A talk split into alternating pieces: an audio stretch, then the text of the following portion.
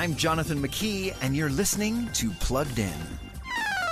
We've seen Pokemon games and apps of many different stripes and colors pop up over the last few years. And now Pokemon Unite lets you take your favorite pocket monsters into an online multiplayer battle arena for a bit of team fun. It's free to download on your Nintendo Switch and available in September for smartphones. This E for everyone rated game provides plenty of fun, but like many free games of this type, the game makers make money from in-game microtransactions. Players can exchange real money for gems and currency to purchase new cosmetic looks, various upgrades, and better equipment.